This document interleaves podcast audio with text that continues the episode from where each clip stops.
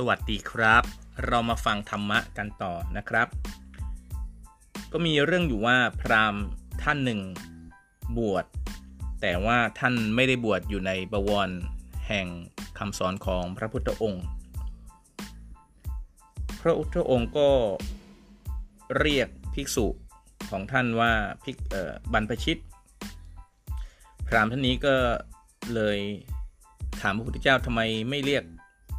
เขาบ้างว่าเป็นบรรพชิตล่ะ พระพุทธองค์ก็ตรัสคำนี้นะครับ ว่าเราไม่เรียกผู้ออกบวชทั้งหมดว่าเป็นบรรพชิต ผู้ใดที่ลอยบาปได้ เราเรียกว่าพราม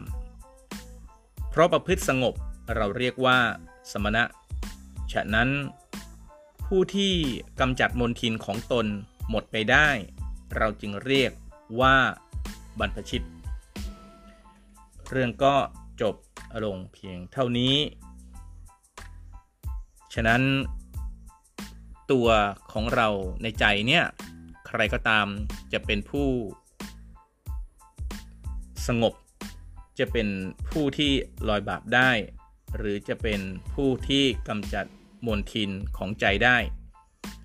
พึงจะทราบได้ด้วยตนเอง พระพุทธศาสนา อุบัติขึ้นมา เพราะต้องการจะบอกชี้ว่าความเกิดเป็นทุกข์กิเลสในใจนั้นเป็นทุกข์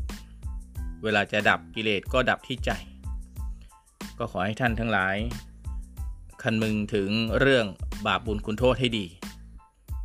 บาปแม้แต่น้อยนิดไม่ทำเสียเลยดีกว่า ก็ขอจบเพียงเท่านี้ ขอให้ท่านทั้งหลาย อย่าได้ประมาทต่อความชั่ว อย่าไปรีบปฏิเสธ หรือไม่สนใจว่านรกไม่มีจริง